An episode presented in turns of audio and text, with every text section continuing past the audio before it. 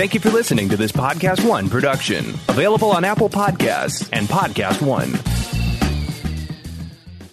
Napa Know How. This month, Napa's got all kinds of motor oil deals that can save you some serious cash. Like a five quart jug of Napa full synthetic motor oil for just $16.49. With savings like that, you may start feeling like a VIP. But don't let it go to your head. These oil deals are for everyone. Quality parts, helpful people. That's Napa Know How. Napa Know How. General States pricing. Sales prices do not include applicable state local taxes or recycling fees. Offer ends 83120. It's that little Chico Pitbull, Mr. 305, but I said Mr. Worldwide. You already know what it is. Listen to my new podcast, From Negative to Positive. Subscribe today. Now, part of the things that we're doing over here at Negative to Positive is encouraging people to change their lives, change the things that are within their power. I want to thank our good friends at KFC for helping me bring this to you. Feed your whole crew with KFC. Let's go. I can get the KFC bucket of chicken and you know, that's fire. Now, Babu, you know that you could get that mac and cheese, that mashed potato, gravy, those biscuits. Now that's, that's trouble right there. That is fire right there. You know, on negative to positive, we always talking about striving and achievement and, and the Colonel Sanders story is, is a story that inspired me since I was 10 years old. Look how life comes full circle. Now I'm talking about Colonel Sanders and Kentucky Fried Chicken and how much I love it. Listen to my new podcast from negative to positive. Check out the vodcast. Subscribe today. Apple Podcast, Podcast One, Spotify. Hey everyone, this is John Rocha from Collider. By now you've likely heard about Disney Plus, the new streaming service that includes Disney, Pixar, Marvel, Star Wars, and National Geographic. With all of these amazing brands in one place, Disney Plus is one of the most incredible libraries in the entire streaming landscape, and it's all ad free. From beloved classics like Snow White and the Seven Dwarfs to today's blockbusters like Captain Marvel and Avengers Endgame to critically acclaimed documentaries like National Geographic's Free Solo. The content on Disney Plus is truly unparalleled.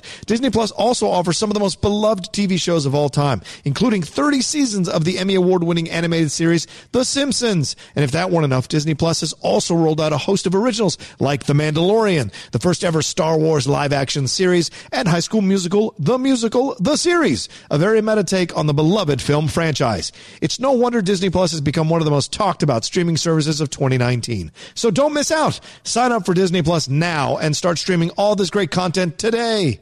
Napa Know How. At Napa Auto Parts stores and Napa Auto Care centers, get a $25 prepaid Visa card when you get any Napa Automotive battery. It's the best deal for some of the best batteries from some of the best car people around. But we might be a little partial. Anywho, pick up any Napa Automotive battery and save 25 bucks. Do it yourself or have it done for you. That's Napa Know How. Napa Know How. At participating Napa Auto Parts stores and Napa Auto Care centers while supplies last. Offer ends 83120.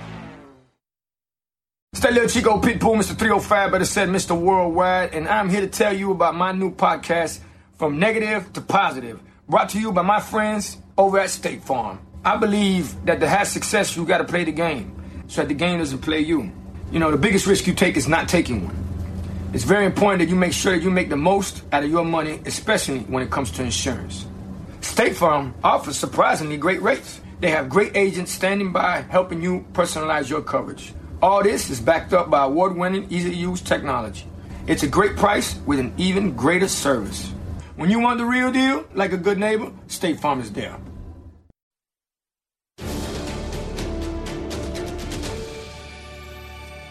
Today in another live Collider Movie Talk, the Birds of Prey get a first look down in Brazil. Kylo's helmet, what's that all about in uh, The Rise of Skywalker? And Spider Man drinks? Who knew that? Uh, is he of legal age? I don't even know. We're going to talk about all of it on Collider Movie Talk today. As soon as that logo rolls on out of here. He's going to be playing the voice while he's got it. That's the kind of mood I'm in today. hey, everybody. John Rocha sitting in for Perri Nemiroff. I climbed out of my deathbed. As some of you saw there on my Twitter and my Instagram, what I'm suffering through, I really appreciate all the kind words. But I'm here to host Collider Movie Talk. You know what? Because the show must go on. I'm doing. I'm gonna, and I know I can't. I can't carry this load alone. So I brought along two incredible friends and incredibly talented and knowledgeable people to join me. That's Coy Jandreau over there. How are you, my man? Doing well, man. We're gonna keep you propped up. We got this. Thank you. I'm you wearing, support. You're wearing Muhammad Ali? That's great. He's gotten up many times after being knocked down. I certainly feel knocked down today. Thank you for that. And over there, Jeff, with a shirt the homeless man gave him on the way into work today for Collider Movie Talk. How are you? Great. I had my Z Pack this morning. I'm feeling good. What is that? Naked juice? What is even in that? He's, he's recovering. He's, Naked uh, orange juice. yeah. Isn't orange juice naked by itself? What is? What do you put in orange juice? I don't know. There you go. All right. Well, that's kind of thrilling commentary you can look forward to today on Collider Movie Talk. You- I want to say right. one thing to Adam Smith in the booth. Good luck, my man. I don't know how we're going to do in this one, but let's have some fun. The first uh, item we're going to talk about that's Harley Quinn down in Brazil. Down in Brazil. Some of you remember there from Frank Sinatra's days, but down in Brazil uh, at the CCXP 2019 in Sao Paulo, we have uh, Haleigh Foutch down there. I think Steve Weintraub's down there. I think Adam Chitwood is down there as well. But this comes from Haleigh's report. She was there, and they got treated. The fans uh, got treated to the first five minutes of the Birds of Prey and the fantabulous emancipation of one Harley Quinn. Uh, it, it it showed all this exposition that she does the voiceover for, basically breaking up with the Joker, destroying Axis chemicals. All this symbolism of essentially being, like the title says, emancipated from the Joker and pursuing a new life. We get uh, some shots of uh, Huntress, and we get some comments from a number of people there. Cathy Yan, who directed uh, the film, said in her quote, "It was awesome creating Gotham, a new Gotham that's different from the Gotham you've seen before. This is Harley Quinn's Gotham. This Gotham is colorful and crazy and weird. Uh, besides breaking the record for saying Gotham in, uh, uh, multiple times in a short amount of uh, sentences here, um, I think it's a, a interesting comment and quote." You read through the five minutes here. So much uh, is revealed already in the first five minutes. And I don't know if you're watching the Harley Quinn uh, animated series yet, uh, Coy, on DC Universe. I was treated to the first two episodes. Certainly, the beginning of that is almost the same thing of her breaking up with the Joker, wanting to find her own way. So, is this a movement amongst all of DC with uh, Harley Quinn and Warner Brothers to kind of make her her own thing? I'd say we're living in like a like a Harley Sans of sorts. Like Okay. we're, we're getting a lot of Harley Quinn comics. There's there's three or four different lines in the comics right now. There's the show. There's this. So I, I think DC is smart in using.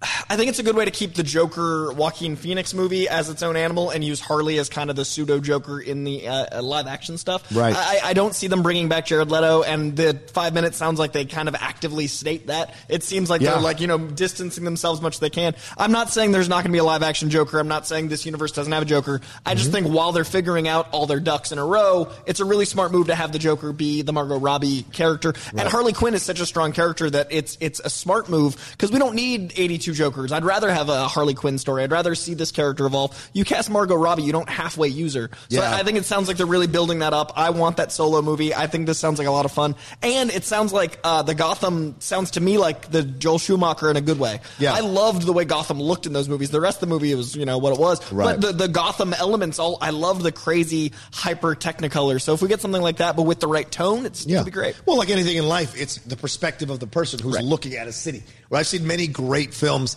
that showcase the beauty of New York City and the ugly underbelly, dirty side of New York City. Same thing with LA. Yeah. The beauty of LA and the ugly underside of LA. So it's a matter of the visual. And we're getting an unreliable narrator in Harley Quinn. Uh, we see her her perception of everything that's happening. So we don't know what's true, what's not. And that's what makes it interesting. Jeff, I know you're not the biggest comic book movie fan, but this idea of taking this approach with the Harley Quinn character, do you like this? I am mixed on it. I would have to say. I think that Harley Quinn and Margot Robbie's performance as her is a bit like me uh, in that we work, we work better in small doses. Mm-hmm. Okay, like I thought she was obviously the best thing about Suicide Squad, which was not a very good movie, but she she stood out. Yeah. um, and I enjoyed watching her. But I don't know that I want her. I don't know that I need a whole movie with that accent. It's it's kind of annoying. Oh, okay. Uh, although I, I am looking forward to Ewan McGregor and Chris Messina, like, and, and I am open to a new Gotham that's crazy and colorful and isn't so gray and drab. Uh, so I'm of two opinions with this movie. Okay. Okay. Uh, do you like that they're leaning into the R-rated stuff with this? When you look at the five minutes, for example, she feeds a uh, a, uh, a uh, I don't know what is it, uh, an animal owner to a like a hyena. lynx, right? Or a Yeah, you hyena, see yeah. going on. She's like throwing uh, knives at Joker's image. She's uh, running her car into the Axis chemicals to break to blow it up. Uh, she's cussing all over the place in this thing. I mean, Um, yes, I, so I, do I, like I like? R-rated. Yes, Okay. I mean whether it's Logan or Joker, uh, Mm-hmm. that's the stuff that I respond to. So in that sense, I'm looking forward to it, and I'm looking forward to a new filmmaker, Cathy Yan, who's never really done anything like Yeah, this. yeah. Uh, she has one small indie under her belt, which I heard was really good. I, I don't. Ella, Ella J. Basco, I think, looks uh, fun in this. Yeah. But uh, but yeah, I, I I don't know. There's something giving me pause from like a full endorsement. That's fair. I understand. I think I think there there were some people who had not the most positive reaction to the most recent trailer. I certainly not that it wasn't a good trailer. My problem was that if you're calling it, you're making a big deal about it being this kind of girl power movie, and it really just focuses on one girl. That that I had issues with that with the trailer. I want to know more about the Huntress. I want to see more that's going on.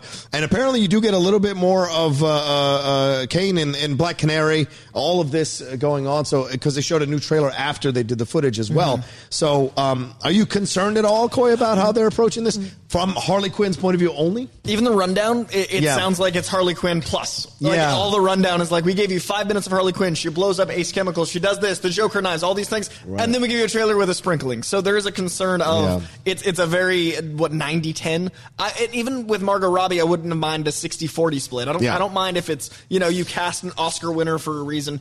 Uh, I just I don't want this to be Wolverine and the X Men. Yeah. I, I love Hugh Jackman, but we never got an X Men movie because we had a Wolverine movie every time with some X Men in the background. Right, So I would I would appreciate it if they gave us the Birds of Prey if they want to call it the Birds of Prey, but I don't know if they can with the way they built it so far. So that that is a concern. I agree. Yeah, I mean it's funny because Birds of Prey is the first thing in the title. Yeah. yet And then 82 words. Yeah, eighty-two words about Harley Quinn. Yeah. So yeah, Jeff, do you are you concerned about that as well? That they might be kind of only focusing on her and not like Mary Elizabeth Winstead, the other actresses, Josie Smollett Bell, all these people who are invo- involved in this. Uh, Rosie Perez. I'm, I'm I'm fine with that. I mean, I'm Okay. actually looking forward to seeing Rosie Perez back in a big movie too. because I, love her. But Yeah. yeah, Jurnee Smollett Bell, Mary Elizabeth Winstead. I'm not sure that that I that I think that they're movie stars or anything like that. Um, I just worry that this movie's going to be a little obnoxious. Okay. that is my fear. Okay. with it.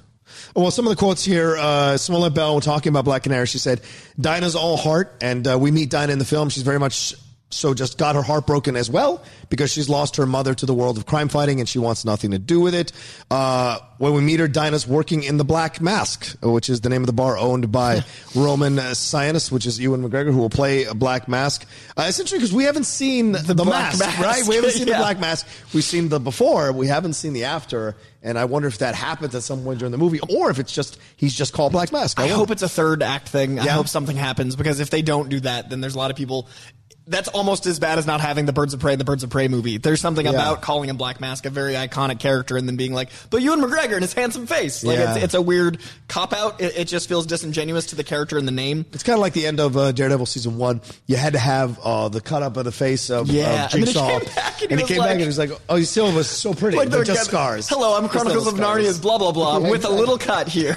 No, Listen, I want a full on Black Mask. If you're gonna do Jigsaw. it. Exactly. Yeah, right. It's Is Jigsaw. Black Mask really iconic? He has become iconic over the last 10, 15 years in comics. Yes, I'm sure Coy can speak to it more than I can, but certainly if it gets through my points of view, if it gets through my like filters, it certainly has been. I think an we're iconic villain. lowering the bar on icon here, but okay. well, comic book movies are Just because you're not aware of it doesn't mean it's not possible. Go ahead. It depends on where you're like looking at uh, iconography, right? Like if you're mining the well into Birds of Prey, the villains there are going to be a not, you know, your Batman rogues. And Right. I think it's smart to not use like a more traditional Batman rogue here. So I think Black Mask is is like that C plus B minus level they should be using because that can bring everyone's awareness up. Right, Black Mask has appeared in the animated shows and He's a cool animated. character. He's a fantastic character. You need somebody besides the same people over Right. and over again to keep it fresh. Uh, and certainly, you've- got 35 different iterations of Batman. Why not have new villains that come through? And I think the movie, the Batman movie, is going to do the same. Like ventriloquist Yeah. and Clayface and all those characters might show up, and they're definitely not as well known as you know your Jokers and Harleys. Right, good point. Uh, let's do some chat here. Uh, J. Scott Friel says most excited to see the Huntress for Mary Elizabeth Winstead. I agree, but I, I see your point, Jeff. Like she's not putting butts in seats necessarily the way the way Margot Robbie does. So you don't maybe don't want to focus her. But then again, how many people were going to see Guardians of the Galaxy? I mean, like the, those Mm-hmm. people weren't necessarily names. So you know, you, you I think you got to do better work at highlighting them, and hopefully down the road they will. Story mode says Birds of Prey looks like a better version of Charlie's Angels. I'll definitely give it a watch. Matt Link, looking forward to more Harley and seeing Black Canary on the big screen finally. Corbin Corbin though, so, uh, Corbin Corbin says it sounds like Joel Schumacher's Gotham. Does that scare you? I mean, I thought the same thing, but I didn't see it as a negative. Oh, okay, all right, fair enough. I mean, Uh, I, I'll, yeah. I'll, I'll listen. Uh, the buzz that that I've heard, and maybe someone else at Collider has heard, has not been great. Oh, okay. I, I will say that. All right. So That's what you uh, hear. I mean, they, they had to bring in uh, what's his, what's his name uh, to do the, the second unit like direction. Yeah, And, yeah, uh, yeah. To, to Do beef the up, reshoots right to beef up the action because Right. it's obviously not really Cathy Yan's forte. Uh, she's working with a huge team of stunt people, and Right. so she's you know they have good people around her. But I think that they needed someone with a little bit more experience doing that stuff. But do you think it's smart to drop this these five minutes in Brazil? Like you start talking about Black Mass and nothing. It's not like everybody knows about the Brazil Comic Con, so they've slowly been building over the last few years. Do you think it's smart because Wonder Woman 1984 is also going to drop their trailer in Brazil as well? Do you like this as a film? well, I mean, the movie coming- opens in February, so it's not like you could hold it over for, for San Diego Comic Con. Like Brazil is huge; it's one of the biggest countries on the planet. Right. So I think it's smart. As good a place as any. It's becoming like an actual like uh, cultural touchstone. Like Yeah. Venom, Venom debuted footage there. Uh, a lot of the bigger movies are using that because it's it's a good Yeah. time. It's post summer, like we're we're deep into winter now, and for movies that come out in February, early spring, Yeah. and and these comic movies are international. I don't think we should. I don't think we should bogart every con for America and claim all the footage for ourselves. I, agree. happy to hear that. Like, Actually, I'm surprised, quite. 'cause Yeah. I thought- you know, I would think it would be London or Sure. something like that, or even Japan, Tokyo. Yeah. that would be massive. But Brazil was something I didn't really think about. But they've really come on over the last few years. I ran in on a recent set visit. I spoke to a couple of uh, Brazilian uh, journalists, and they talked to me about how their thing has been building and how proud they are about it. So you know, that's a good thing. Yeah, Overall, you got to be global, and studios are moving towards the global aspect of their films anyway. So and who doesn't want to go to Brazil? Like, I mean, Right, as right. far as journalism goes, I mean, Yeah. fly me to Brazil for a con. Maybe next year. I'll qualify wine, uh, Weintraubs. Take me to Brazil. I speak Spanish. I know it's Portuguese, but there are people who speak Yeah, Spanish. I know, but there are people who speak Spanish. I, I love that about Brazil. It's the only country in the, the entire continent where Spanish is not their main language. Um, let's see. Jenna James says, out of all the characters, it's not a film I'm really looking forward to. But if I had to choose, I guess Black Mask.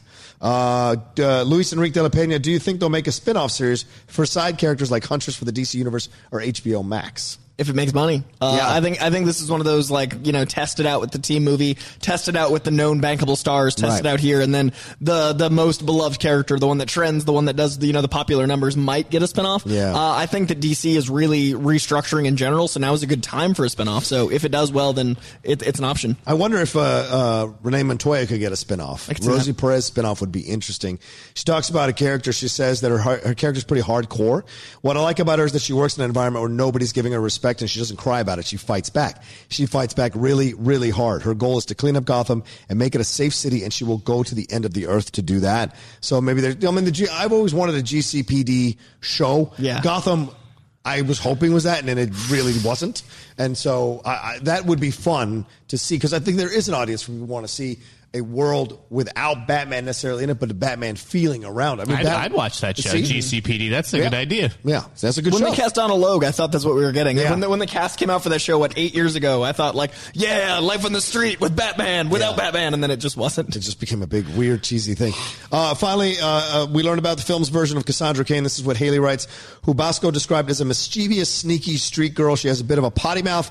It seems to be everybody in this damn film has a potty mouth. And she's the one who brings the whole gang together. She doesn't have a family until she meets Harley Quinn. She finds an official family and a home in Gotham. So this is fascinating too. On the heels of uh, Batwoman coming out with uh, with uh, Ruby Rose, um, we're seeing Cassandra Cain, e- essentially what a different version. Is that right? Is that right? Quinn? Well, uh, they're, they're two different characters. Uh, in in the comic, she's actually mute, which is interesting because Yeah. in the she talks at the end of the last trailer. So I don't know how that's going to work out. And then we've also got this kind of Bat family forming. What I'm curious about is with Batwoman on the CW, and then the Batman having a different tone Yeah. from the Batwoman, and then this show. It seems like what they're trying to do is capture all the different types of Batman uh, energy, like the different mythos, and kind of give you whatever you see your Batman as. Yeah. I think we're going to get a detective more. Uh, gritty, smaller budget feel with Robert Pattinson's. Yeah. So I think they can go the extravagant Joel Schumacher route with Birds of Prey, and that kind of satiates the Adam West fans as well as the Nolan fans. Yeah, Jeff, you hear the uh, um, you said you're behind the scenes you're hearing some kind of stuff. We heard that about Wonder Woman too,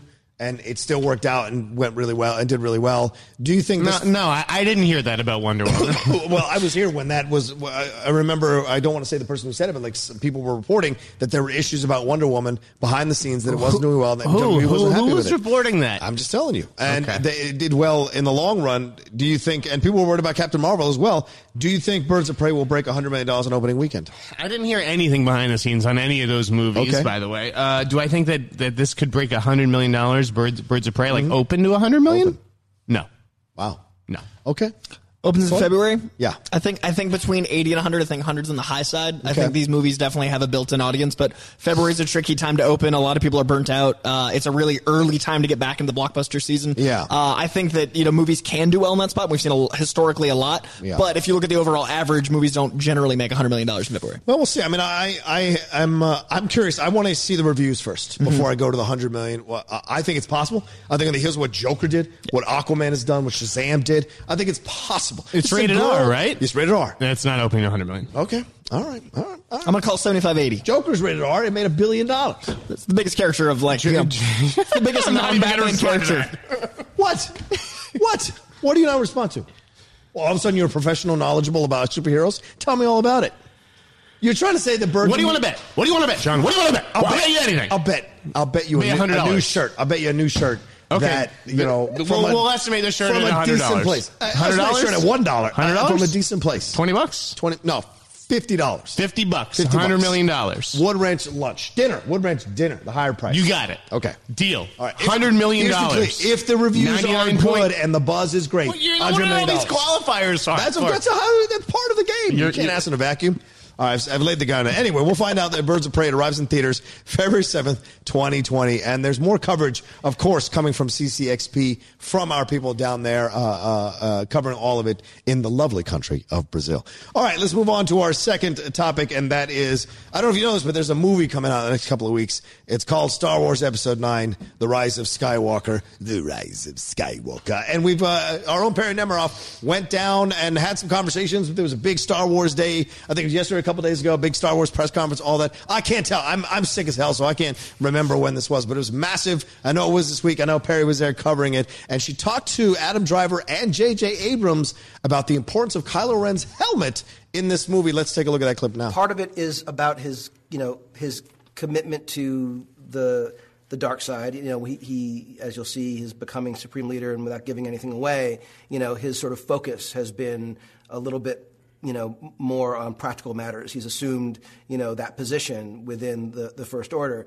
And so this is a bit, uh, it represents his sort of recommitting to the dark side, to the Knights of Ren, and then, you know, because of a very specific thing that he's about to go do. So it, it, it, it as you see in the story, it's, there's a reason for it, which it might not be clear, obviously, at this moment to the audience. We've been talking about uh, with uh, people before about masks, and that's such a huge, uh, you know, iconography of Star Wars that you just that we took for granted that we had to reimagine. So, what is it about someone who hides himself, you know, or uh, presents the person to the world, but underneath is something completely different? And I think for the maybe there's a moment in this one where uh, that's surprising. I'll God, be it's so looking out vague. for it. Yeah, what, what, what a vague Good job answer. not spoiling anything. So a lot there, you know, you see the, what you hear from the responses. It is him recommitting to the dark side, to the Knights of Ren. We certainly saw a clip of him from the recent TV spot walking with the Knights of Ren on a destroyer or a ship of some kind. Um, and the idea of masks. It's been a very big deal, obviously, since Vader. Uh, people remember when Luke had to confront himself on Dagobah in the and the and rip open the mask of Vader when he beat him, and it was himself inside the mask, which of course kind of a little foreshadowing that his dad was Vader. So I'm going to go to you first, Coy, because I know uh, uh, Jeff doesn't necessarily want to opine on this too strongly. But Coy, you, does this make you feel like there's not going to be a redemption for Kylo? He definitely gets redemption. Yeah, you think so? I mean, even with all these comments. Especially because of all these comments. Okay. They're, they're doubling down on the twist, but like Mm-hmm. there's so many moments in the trailer that lend itself to that. We've we've seen so many uh, implications that she is trained by Kylo. There there seems to be. I doubt she goes dark, so I definitely see him going light. Okay. Uh, I do like the idea that the the mask is a symbol on top of a symbol. I Mm-hmm. like the idea that him rebuilding it represents something an important movement in the movie. I love the way they use red to kind of like you know glue it back together. I Yeah. like all the imagery there. So it's just a matter of. Um, I hope it has something to do with the, the crystals that form his lightsaber. Yeah. Like that might he rebuilds it with those crystals. I know very little about Star Wars. I'm not going to claim any knowledge, but I know there's a, a kyber crystal. Yeah, the kyber crystal's So maybe he uses a kyber crystal to kind to glue his stuff back together. Oh. Again, I don't know anything about Those Star are Wars. usually for lightsabers, but, But okay. maybe I don't know what Maybe. I don't know what kindergarten's like in Why the world of Star Wars. Maybe you got your like plaster of Paris, use some kyber crystals. I don't know. This is my level of knowledge, but it was red. I got excited. I like that. Kyber crystal Lego uh, building blocks. I respect Hey, that. We're gonna go crazy. Yeah, so yeah, uh, yeah. I, I'm excited for it, but I definitely think that he still goes good at the end. I think Adam Okay. Driver uh, will land on the on the good side by the end of the movie. Um, but I, I think this will make hundred million dollars. Oh, well, yeah, good call. Good call. Uh, uh, they end the quote by saying, What is it about someone who hides himself or presents a person to the world, but underneath is something different? Maybe there's a moment in this movie that's surprising.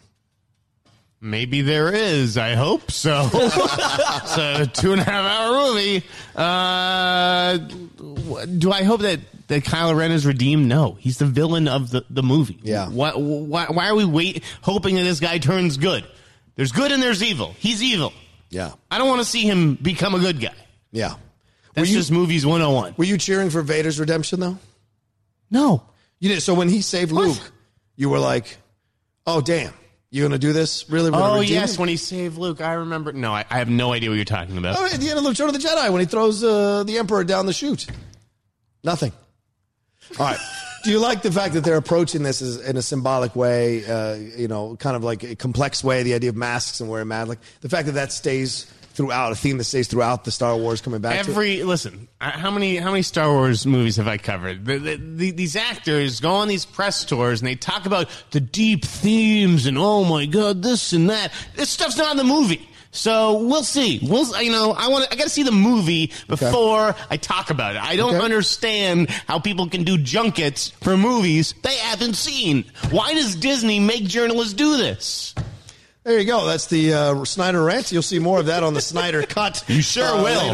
later. I'm sure you can hear more of that on the Sneider Cut later today. Any last things you want to say about this, Coy? I, I mean, I, I like that they said what they said. I like that they're kind of leaning into the mask. I like the idea of him recommitting to being the supreme leader. But if they do redeem him, are they going to do it from the top down? Because remember, with Vader, he killed the Emperor, Mm-hmm. but the Emperor never turned good. If this is essentially kind of the take, taking the place of the Emperor and Vader because it killed Snoke, uh, surely we've heard Palpatine, but we don't know what if Palpatine's going to be in the helmet or Palpatine was connection. But what do you think about this? Uh, I th- two things. Uh, my first thought is is I think it's really important that the actors find depth in, in these things. So I, I think the, the benefit of the junket is to give them the opportunity to show things they can't necessarily like on screen. If you're, Yeah. if you've got 500 things coming at you in X wings and, and Tie fighters, you don't get the time to have the depth. But you cast you know your Adam Drivers and your talented actors. Yeah. they're they're putting things. There's there's an undercurrent of the performance that you know they get an opportunity to talk about. I, I think a lot of the best actors work in superhero movies because actually, have you seen the the Endgame deleted scenes that didn't have CGI? Yeah. It's incredible They're- the work they're doing yes. because there's nothing going on and they're putting in the work. The astral plane one was fantastic. It's incredible because yeah. like you're acting off of nothing, Yep. and I think that's way harder. So I think junkets allow you to say the things you don't get to necessarily show on screen. Um, but as far as the the movie uh, redemption, I think we're living in a really different time than the first Star Wars. Mm. So I think that like you see some of the marketing saying like choose a side.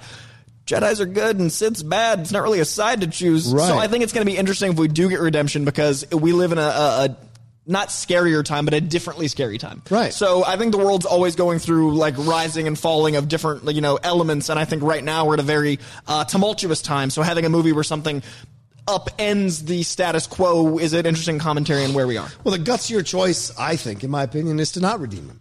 Is to have him have Rey kill him once and for all Mm-hmm. and atone for all the sins, and maybe in that moment of death he realizes the mistakes he's made and find some kind of enlightenment. So you kind of pseudo redeem him before he dies, but I think he should. I think Rey should take him because it's right. It's good versus evil. That's what it's all about. It isn't always about holding hands and walking into the sunlight to sunrise together or sunlight whatever sunset together. It's about you know sometimes you do have to take evil off the world. And I, but I of the do fear the redemption is the linear choice that will happen. Yeah, yeah. Uh, well, I know. Everybody knows my feelings about that. I've certainly had some battles on Twitter about it myself. So, all right. Uh, well, we'll see what happens. You know, the movie comes out in the next couple of weeks. It'll be exciting. Uh, we, I haven't heard yet when our screenings are going to be, so I'm looking for. I know when, what day. I don't know what time, but I'm looking forward to seeing it, and I, I, I can't wait to talk about it. And hopefully, they wrap this thing up in such a fantastic way. Uh, whether Jeff wants to see that or not, we'll see. All right, let's move on to some uh, promos for uh, other content you have here on Collider before I pass out here. Collider Mailbag is coming up this weekend. Guess who's not hosting it?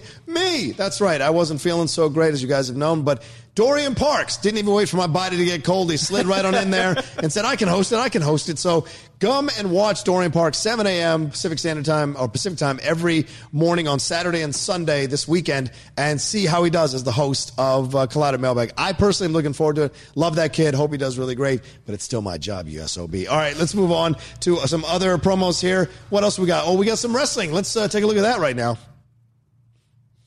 Oh no, that's the Rocket Man. That's the FYC screening we got coming up. Sorry about that. That's on Saturday at the ArcLight here in Hollywood at 7 p.m. There are still tickets, and it's followed by a Q&A with Taron Egerton, Jamie Bell, and Dexter Fletcher, the director of the movie. I personally love this damn movie. People don't give it enough love. It should be nominated for Best Picture, in my opinion, and possibly even Best Actor. But you know, Jeff would disagree with me. Uh, Adam, do we have any wrestling stuff? No. What's up, Collider? There he is. Ryan Satin here from ProWrestlingSheet.com, where you can find the top stories throughout the week in the world of professional wrestling. If you're a wrestling fan like myself, then you'd be doing yourself a disservice by not checking out all the shows we do every week on YouTube.com slash C slash Wrestling Sheet. In particular, on Wednesdays, we've got a SmackDown recap show hosted by John Rocha and myself, where we pick apart and, and talk about every little thing that happened on the Blue brand. So do yourself a favor and go subscribe at youtube.com slash C slash Wrestling Sheet. Yeah, the pro wrestling sheet's still happening. We're not doing the recaps anymore. Those ones that those highlights you saw there, the Raw and SmackDown recaps anymore. But they are still doing the pro wrestling sheet radio uh, uh, on Thursdays with Ryan Satin sort of guests, and occasionally I get to come on as well and talk some wrestling, which is always fun with those guys. So don't uh, forget that. Jeff, you got a Sneider cut coming up today? I sure do. I'm taping it later. I don't know what I'm going to be talking about, but I'm, I'm going to be planning it after this. What about Kylo Ren's helmet? Do you want to talk about that? That will not be in the show.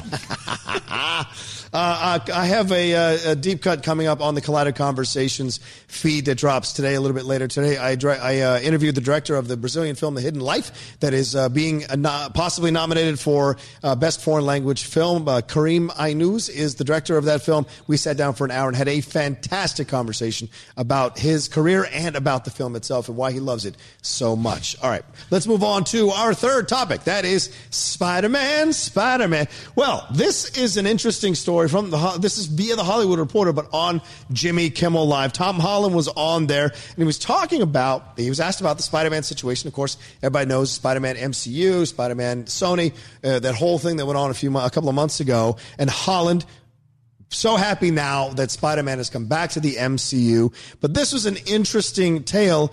Apparently, uh, Tom got a uh, Tom and Iger, Tom and Bob Iger, CEO of, of, of Disney, started having these emails. And after Tom spoke at, uh, I think it was uh, D23 about Onward and about how much he was uh, going to miss not playing Spider Man and all that, kind of prompted a response from Iger. Then there was emails. And then apparently, after a night of pub trivia with his parents, three pints in, Bob Iger just happened to call Tom Holland. First, let's just stop there. Who goes out drinking with their parents? I, Tom, you're such a sweet guy, I guess. He answers and admits to being devastated on the call because it truly felt like the end. But then Tom said we had a really good plan on what we were doing, going to do with Sony after the split. The future of Spider-Man was still very bright, but it would have been a shame to take him out of the MCU. That's where he belongs. We built such a strong character in that world, and it would have been a shame to lose that. But I'm really glad we managed to work it out. Now, I go to Jeff Sneider on this because Lord knows Jeff Sneider's had many drunken conversations from a bar. Uh, Jeff, uh, for God's sakes, does this strike you as insane, and do you believe this story at all? Yeah, no. yeah, like th- this is a deal. The Sony Marvel deal is worked out by these people, and they're called what is it? Um, lawyers. Lawyers do that deal, not Tom Holland. Tom Holland doesn't even do his own deal. That's why he has something called an agent. So Tom Holland is as as cute a story as this is for the late night circuit and the fans on Instagram. Uh, this was so far above your pay grade. I mean, I just don't understand why we're still talking about it two months after this deal is closed. Because he talked about it finally, and he said this is a new wrinkle that he was drunk and had a conversation I mean, with that, Bob that Iger. element is funny that Bob Iger calls and, and he's like, "Oh my god, this is an unlisted number, uh, and I'm feeling a little tipsy, but I got to answer it if it's Bob Iger." Like that is a humorous sort of Wait, thing. do you think it's an unlisted number to Tom Holland's phone? I'm pretty sure he put Bob Iger in his phone. He, I think I read that it was unlisted. Oh, I, I don't believe that part of the story. I don't believe that part of the story. Uh, Coy, what do you think about this? You're you're a massive Spider-Man fan. Do you first of all do you like the story, and second of all, do you believe the story? I uh, I'm more curious about the Sony element, like what the movie would have been. I, I like the, Ah. that line of the quote to me is the one no one's talking about. They Right, had an fair point. entirely different path, saying like we had a Sony idea and Yeah. now we have a Disney idea, and I'd be fascinated to know like what is mutually exclusive to either. Like what are they allowed to do now that it's back over here? What had they written? I mean, we we assume there was going to go like he'd be in Venom, he'd be in Morbius. Will that not happen now? Yeah. So for me, that was all fascinating. The, the the fun hijinks of a late night talk show drunk element. Like I, I can't imagine answering the phone being my boss's boss's boss's boss. Yeah, right. Uh, so like that's a really and also Tom Holland is just the most earnest, endearing char Like who else would go out drinking with their parents and get a phone call from Bob Iger? Like Right. that just makes all the sense like karmically. Um, On a pub trivia night, no it's less. just it's just all adorable. Yeah. Uh, and I saw him at D23 and he was just so bro. Like we all saw him at D23 and he was just so downtrodden and sad and like you felt the weight in his shoulders of what he was going through and they put him in public. Like i felt so bad that the timing of those like you know those arrangements and he's like hi i'm here promoting that other disney thing and i can't talk about that disney thing and i'm just a child. And I'm losing weight to be in a film directed heroin by film with the- yeah. directed by guys who uh, directed uh, Endgame that I can't be in anymore. And then uh, doing press for this, now he can finally say I'm back. But can you imagine if we'd had him promoting a Disney film and then doing another animated film and then a Russo film, but like can't be Spider Man. So I just I'm really happy for Tom. right. He's Go an ahead. actor. He's acting. I mean, I'm sure he was sad just because at D23, everyone's like, oh my god, Tom, you're not going to be in the MCU anymore. And he's like, I'm sorry, little boy. I wish I could. I mean, but I'm sure behind the scenes, his agents are like, listen, this deal's going to work out because anyone with a brain knew it was going to work out because there's something called money on the table and nobody lets money just go. That's not true. That happens all the time in No, deals. no, it doesn't. I can point you to the Chicago Bulls and Jerry Krause letting go of Jordan. People leave money on the table this all the time. is Hollywood. Oh my God! There are many examples of people leaving money on the table for Hollywood. Moving on from J- Alec Baldwin's Jack Ryan. Well, we can't wait for you. You go do that play. We're going to recast it. There's many things that happen in Hollywood where they mess it up all the time. Uh, And have money on the table and just move on. Did you want to see the recasting of Tommy Chong from the Matrix films? Like that, you know, he was good in that first Matrix. Why was he recast? Th- those kinds of things happen in Hollywood all the time, where money becomes an issue. You recast, and the results are not positive. So don't tell me they don't leave money on the table. They do. It's a matter of pride and ego. He says, uh, Tom Holland, I wept, quote unquote. I was really emotional because I felt like it was all coming to an end. But I guess it didn't, so they worked it out. But sometimes, I know, Jeff, I know you make great points here the lawyers, agents, money, all that involved, but sometimes it can be a human touch. And if this story was true, it sometimes can be just a human moment that pierces through all these layers. And it's like, okay, well, let's work this out. I also think that if Tom was at D23, he might not have been in the in the if the, the higher up rooms of those discussions, like Yeah. as you're speaking to. So I, I and the kid wanted to play Spider-Man since he was born. So I feel like if, if there's even a chance of losing that, that's going to affect your day to day, especially at a D23 convention. like you're at a Disney convention going like, can't talk about this thing I love. That that's that's hard on a human. Yeah, exactly. Well, either way, we're getting Spider Man back in the MCU. I'm excited to see it. And uh, however it came about, drunken or sober, I'm just glad it came. Lawyers, agents, or Iger and Holland, however it came about, I'm just glad it's happening. I think we all are excited to see. But, Coy, there's pro- there is a strong contingent of people that feel like you that would like to have seen what Sony could have done with another license on this. Certainly, Venom made a lot of money. So the possibilities here would have been interesting to see how they would have worked the Venom versus Spider Man movie because we might not get that in the MCU initially. I think we would have ended up with a Sinister Six movie sooner. I Yeah. think that they have all those the universe of characters that belong to Spider-Man. Certainly. So I think they would have leaned out of him being, uh, you know, mini Iron Man. And I and I really truly I hope that the end of the last Spider-Man put him at the position to be Spider-Man for the first time Yeah. within the MCU. We've had Uncle Tony Stark. We've had all the little side hijinks. Now it's time for him to be in New York, him be Spider-Man. So it would have been a perfect time for him to go over to Sony, but I'd rather him have a goodbye at Marvel that doesn't feel like we just got jolted out of it. Yeah, fair points. Any last words, Jeff? Next topic. well, that's all the talks we have today. So let's get into your live chat questions. You all been sending uh, f- uh, some questions here. Fast and Furious. A lot of comments more than questions, but uh, let's throw out a couple that came in through just recently. Now, uh, J. Scott Freya wants to know, with his version of Suicide Squad on the way, do you think James Gunn had has had any influence on Birds of Prey behind the scenes? Certainly, we saw that Marvel with other directors coming to talk to the Russo brothers with Endgame and Infinity War with their characters that they directed them in. Do you think this is something on the films they directed them in? Do you think this is something that's happened behind behind the scenes as well. I don't know that DC's as collaborative uh, Mm-hmm. in in the there's no like brain trust, and and uh, James Gunn always felt like he was part of that like behind the scenes Illuminati of Yeah. making those you know Marvel things work. So I don't know if DC is doing that. I think I think that DC definitely respects James Gunn. So if there is going to be someone consulting, it's going to be you know your James Gunn's, your, your, your the people that are at that echelon. Right. So I could see that working out, but I don't know if timing wise that would would land for him. Uh, Okay. So maybe. What about you, Jeff? No. You don't think so? You don't think James Gunn has any influence on the Birds of Prey? Because I mean, Harley no. Quinn is in both. Okay. Oh my god, she's in both? Well, I'm just saying. No. Okay. All right. Fair point. Lana Stanzik wants to know any thoughts on Pacino missing out in the Critics Group Awards. Will this affect his Oscar chances in any way? The Critics Group Awards? Yeah. What is that? I, I'm just saying. That's what she's asking. Has Pacino been oh. nominated? Not win. Him not winning in these Critic Groups Awards. Does this affect his Oscar chances? Al Pacino was doing his Al Pacino thing in The Irishman. He, I mean, Joe Pesci was so much better than Al Pacino. Get out of here with Wow. this Al Pacino talk. Wow. Uh, the idea that Pacino is going to beat Brad Pitt. Brad Pitt was excellent in Once Upon a Time in Hollywood. Hmm. I, I just, I don't understand the Pacino love this season at all. Um, all right. Here's a question that Dorian found I thought was really funny. Speaking of conventions, this is from Luis Enrique de la Peña. If you could visit one convention in another country, where would it be? A convention? Yeah. Does it have to be a real convention? Well, you gonna make up a convention? Yeah. Oh, my god. I don't God. know the international uh, I'm scared- Comic Cons. Excuse me. I'm scared of where you're going, but go ahead. Well, I, I, I want to visit Australia. Is there an Australia Comic Con? I'm sure there must be well, something. then then sign me up for that one. okay. All right. Fair enough. Uh, I really like Irish comic fans. They're like so dedicated because it's harder to get books over there. So Yeah. Dublin Comic Con, they bring in really good talent, and they also like Irish comic fans are so zealous. So the combination of that, There's a Dublin Comic Con. Yeah. Invite me. I will host any panel you want at Same. a Dublin Comic Con. Yeah, We're- Coy and I will anytime. totally go. We're Please. there. Please, I Dublin love, Comic-Con. I haven't visited Dublin, so I would Oh, love it's to. go. perfect. Yeah, Yeah. All right, perfect. Edinburgh too. If there's we'll a go to Scottish SPG, we'll go Comic-Con. train MMA, and then we'll go over to Comic Con. We'll have a whole time, man. It's gonna be great. Let me get back in shape, and I'll do that. Let's do it. Let me recover from this first. All right, our next question uh, is from Luke Nelson. What celebrity would you want to have a drunken phone conversation with? Ooh, this is a good question. Brad Pitt. Oh, nice. I feel like he's got uh, he's one of the last movie stars. He's seen the tide change. He's played so many iconic characters, and I also he's he's that character actor trapped in like too handsome a body. Yeah. So I'd love to talk to him about like what it's like to try to get role like he struggles for roles like other actors do, but he's a movie star at the same time. Right. So I'd love to talk to him about like the, the the struggle of trying to play something that people don't see you as, while also being better than a lot of the roles he ends up getting because he's so handsome. Fair enough, Jeff.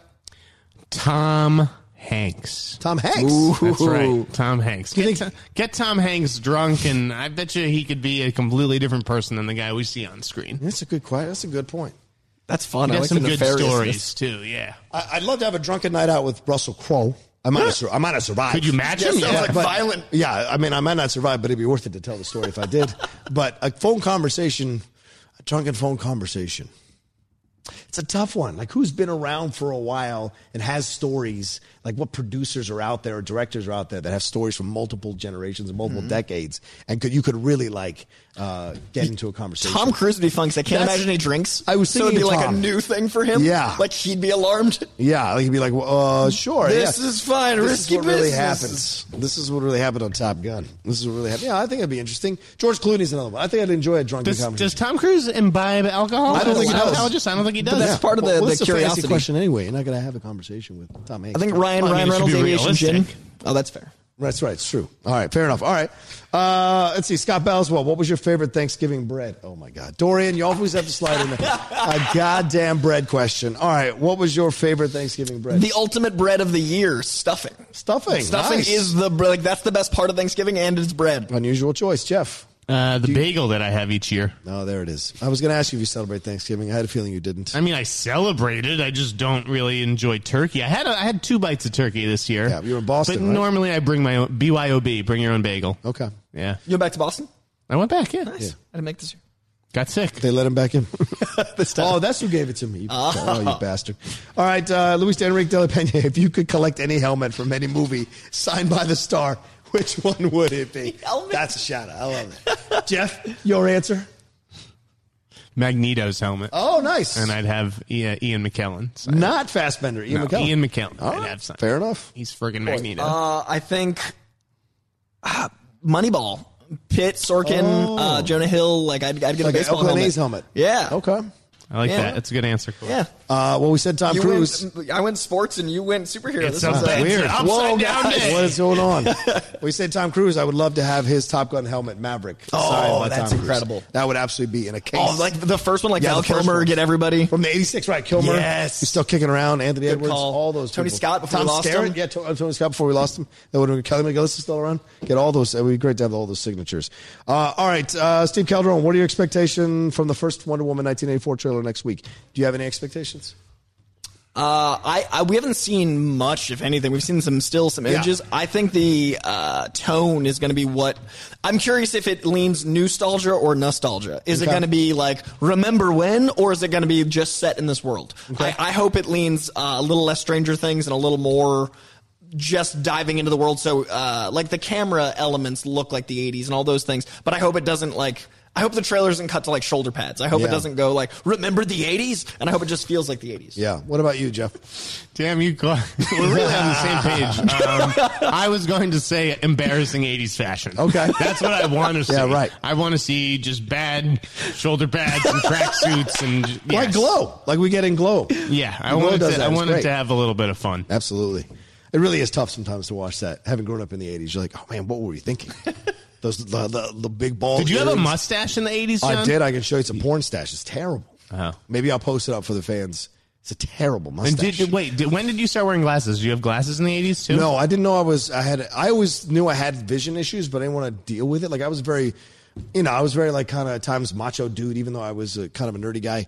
Um, and I didn't want to. It wasn't until the didn't wanna wear military. 'em, yeah. The military. Oh, wow. They They put 'em on you. Yeah, they this man can't you. see. This guy can't shoot a rifle. I, I just think of the glasses my dad wore in the 80s, and I, I could see them on you. And No, no. Yeah. Never wore glasses in the 80s, thank God. Okay. But I had no product in my hair, so there was split and it just dropped. So I look like full. You got to post these pictures. I don't That's know, I don't amazing. know. Those are it's terrible. I'm ugly as hell in those pictures too, man. It's a miracle any girl talked to me, uh, even though I did all right. All right, so uh, Planet Sonia. Oh, MK Songbird wants to know uh, what's your most overrated movie of the year? Most overrated movie of the year. I gotta look. Can you politically yeah. answer this question? I mean, I, I know what the answer is. I, I feel bad ragging on it again. You don't have to rag it, but just uh, say it's overrated. bombshell. Wow. But he hasn't even come out yet. All right. Uh, what would be? A, I mean, overrated, huh? You got to tell us. You got to look, huh? Yeah, I, I gotta right. look. I, I right. need a minute. Do you just Uh, have an no, answer? on the same boat. I, I, I enjoyed the lighthouse, but it wasn't like the revelation. But like that's not really fair because it. I thought it was like a B, and a lot of people thought it was an A. That's not huge. That's not a giant disparity. Uh-huh, Um, I had a hard time getting into The Irishman, which makes me feel like a bad cinephile. But and also at the same time, like I thought it was a B, it wasn't an A. So it's still not like Okay. It was fine. I'm glad I saw it. I wasn't upset. It just. Right. Uh, I think the most overrated movie of all time is Armageddon. What? Yep, that's right. Get That's- off this there's the- goddamn stage. I'll That's give you that. I'll give you that mic drop. It You're is not a give me- Criterion You're gonna give film. a heart Oh. attack to go with my bronchitis. Yeah, what the that's hell's a- wrong? That's that, a great movie. That movie hurts me that it exists. What? They train Oh my God. drillers to be astronauts instead of astronauts to be drillers. It has me, uh, freaking uh, Steven Tyler's daughter like singing. Yeah. Uh, like there's a ballad of Steven Tyler while his daughter makes out with Ben Affleck. It's Yes. so weird and uncomfortable. That movie is just so like. bleh. That's a Criterion release. You're I, saying. I, that's why it's overrated. Uh, yeah, it's, fair it's enough. a perfectly Michael Bay film. It is not a Criterion film. Uh, I would go with either Midsommar. Oh, you thought it was Okay. overrated? Yeah. Okay. Or the one that's really driving me crazy, Knives Out. I did not care for Knives Out at all, and I could poke hole, all kinds of holes through it. Believe me. That is surprising. Yeah. A lot of people like Glad people had fun with that one, but Okay. For me, like you know, I was reading this thing Keith Phipps had wrote, and he was like, "Well, it does, you know, the, I mean, um, who done it? It's not really about the murder mystery; it's about the characters that you're spending the time with." I think it's the complete opposite. This movie could have been horrible for two hours if it had just stuck the landing, if it Okay. had just like nailed the end of that mystery, and I don't think that it did. I got mine. Okay. Aladdin. How did that do so well? Like Aladdin, I was actively bothered by. I thought the new songs didn't work. I thought the pacing was awful. Uh, I thought that like with the genie stuff, really when when they let Will Smith be Will Smith, it was great. But when they tried to make Will Smith Robin Williams, I noticed. Okay. Uh, I, I thought that the the two leads didn't get a chance to actually be like I liked the actors, and that was the problem. Was I liked all the pieces of the puzzle, but Yeah. the puzzle never felt like it came together. Okay. And I'm a huge Guy Ritchie fan, and I felt like they just uh, they stifled him. Like I felt like Guy Ritchie never got to be Guy Ritchie. Everything felt like it was someone else directing a Guy Ritchie style of a neutered version of Aladdin. So there was too many elements that removed me from the movie, and then it made so much money. Uh, so this is that rare opportunity to hear me something something negative. Aladdin, I thought was mm, Wow.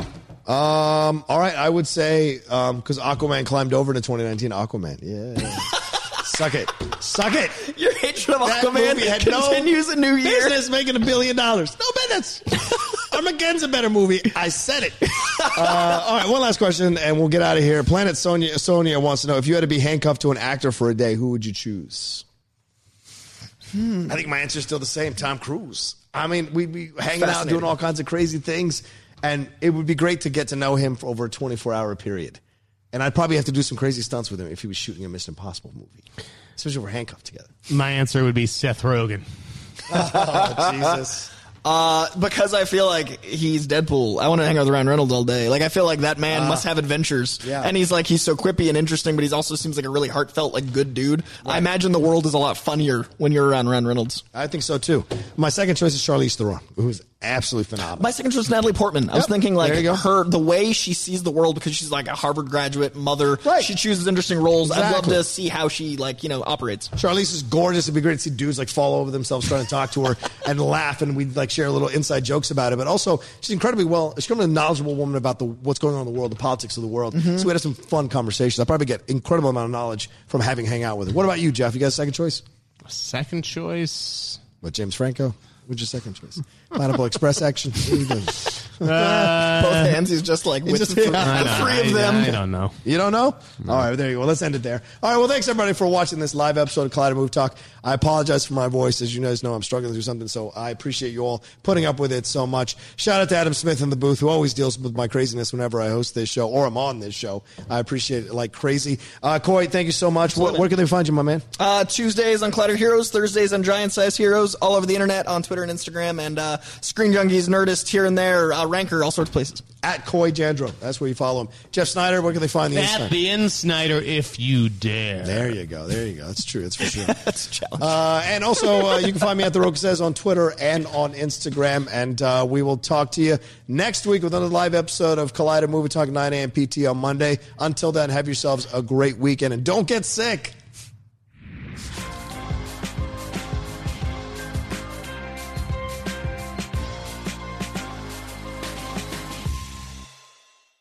Napa Know How. At Napa Auto Parts stores and Napa Auto Care centers, get a $25 prepaid Visa card when you get any Napa Automotive battery. It's the best deal for some of the best batteries from some of the best car people around. But we might be a little partial. Anywho, pick up any Napa Automotive battery and save 25 bucks. Do it yourself or have it done for you. That's Napa Know How. Napa Know How.